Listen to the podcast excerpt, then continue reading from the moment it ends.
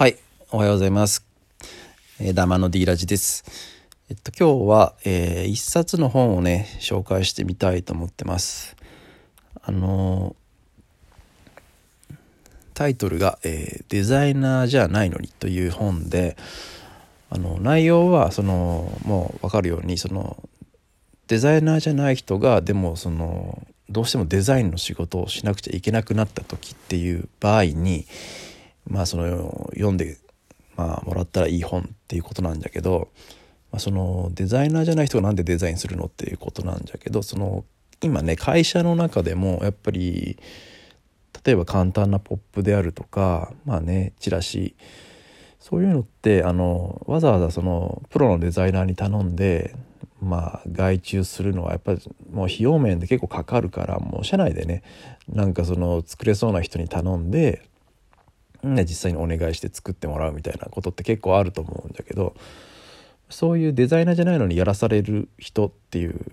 場合にこの本はね結構読んだ方がいいと思うよね。うん、まあ自分はまあ結局デザイナーだから、まあ、全然そういう本まあそういう本読まんというか読まなくても大丈夫だしあのまあ普通にこういうデザイン物はもう自分がほとんど担当してるんだけどね。まあでも自分が入る前まではやっぱりな外注だったりとか、まあ、結構ねあのまあエクセルとかワードとかで作っとったみたいだけどまやっぱりなんか見栄えっていう面で言えばあんまりね良くないよね。そのねデザインのそのじゃあどうやったら見栄え良くなるんかっていうのがまあこの本に書かれとるんだけどそれをちょっとね今回少しねシェアさせてもらおうかなと思ってます。でそのデザインにはまあゆあの言ったらねルルールが4つあってからその4つのルールさえ守っとけば割とねあの素人の人でも、まあ、かっちりしたデザインになるっていうことなんよねうん自分もね、まあ、このルールは守ってます。はい。で、そのルールが何かって言ったら、一つ目が、えー整列と、二つ目が近接、三つ目が強弱、四つ目が反復っていうことなんよね。まず一つずつ説明していきます。えー整列っていうことなんだけど、えーまあ簡単に言ったらもうこれはもう揃えるってことよね。あの、まあ、左に揃える、まあ、右に揃えるとか、そういうこと。じゃあどういう場合かっていうとちょっとこれ音声じゃ伝えづらいけど、例えばね、名刺1枚デザインするにしても、あの、まあ文字を結構そのバラバラにその配置しとったりしたら見にくいと思うんよね。まずあの会社のロゴが左端にあって、で、あの、自分の名前があの中央にあって、で、会社の住所とかが、これが右とかにあったりしたら、もうすごく文字があっちこっち行っとるから、これってね、見とってすごく気持ち悪いんよ、その、あの人間の視覚というかまあ感覚としてね。だけど全部それをまあ例えば左にバシッと揃えたら割と揃っとるように見えるんよね。なんかあの例えば家の中の整理整頓でもさあのまあリモコンをさ綺麗に机の端に揃えるっていう風にやっただけでもなんか綺麗に見えたりするよね。まあ、それと一緒でからなんか整列させとったらすごくねあのすっきりした印象になるんよね。でまあ2つ目があの近接っていうことだよね。これはあの、まあ、まとめるルールっていうことで同じ種類にまとめるんよね。だから、まあ、あの名刺の中にねあの会社の名前とか、まあ、自分の名前とか肩書きとか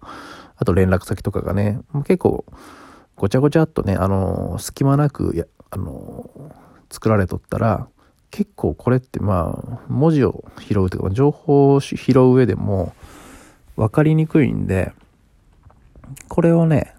あの隙間を作って、まあ、まとめるっていうことだよね。であのロゴがあって名前があって連絡先っていうこの3つのカテゴリーで、まあ、まとめるんだけど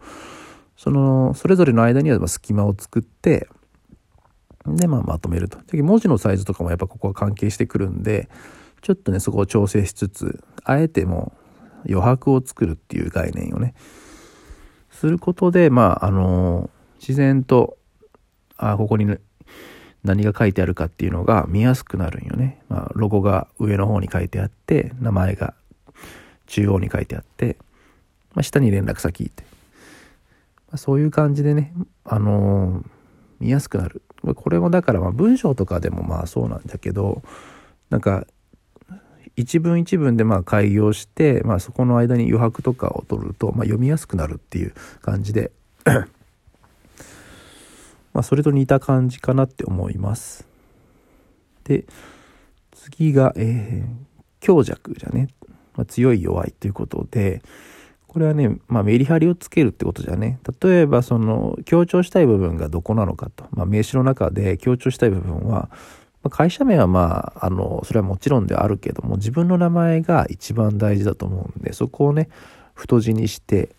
あの、作ると。そうすることで割と目にね、入りやすい。もうパッとね、そこが目につくんよね。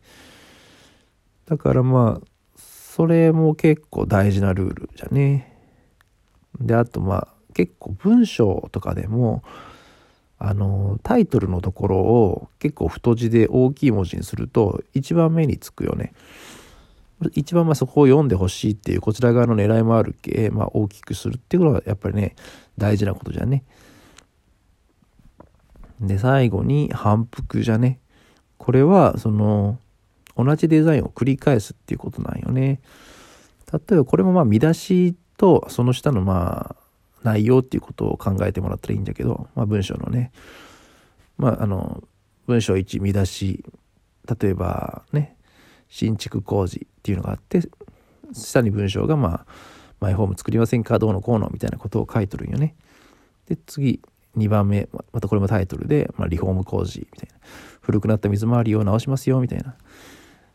っていうふうにまあまあそのタイトルのところをまあ同じデザインをね繰り返していくんよねするとまあ見やすくなると。大体のそのデザイナーっていうのはこの4つをね、まあ、繰り返しとるだけなんよね。じゃけまあ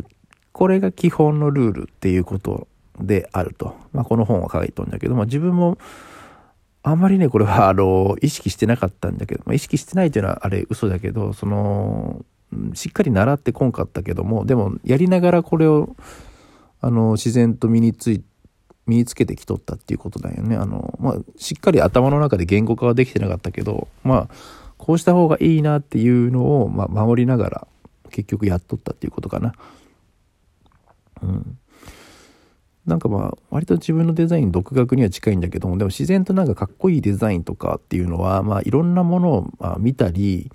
していきよったら、まあ、自然とまあ真似して、まあ、そういう風にしたらかっこいいなとかっていうのはまあだんだんね経験を通して分かってくるから、うん、そうじゃね。あとはもうもういろんなデザインを作り続けたり、まあ、あとは見続けたりっていうだけの繰り返しじゃね。そうすることで自然とやっぱりいいデザインっていうのは作りやすくなってくるけね。なんか、まあ、基本のルールを知ってあとはまあデザインを、まあ、自分でいろいろ試してみるっていうことが大事だなって思います。はい。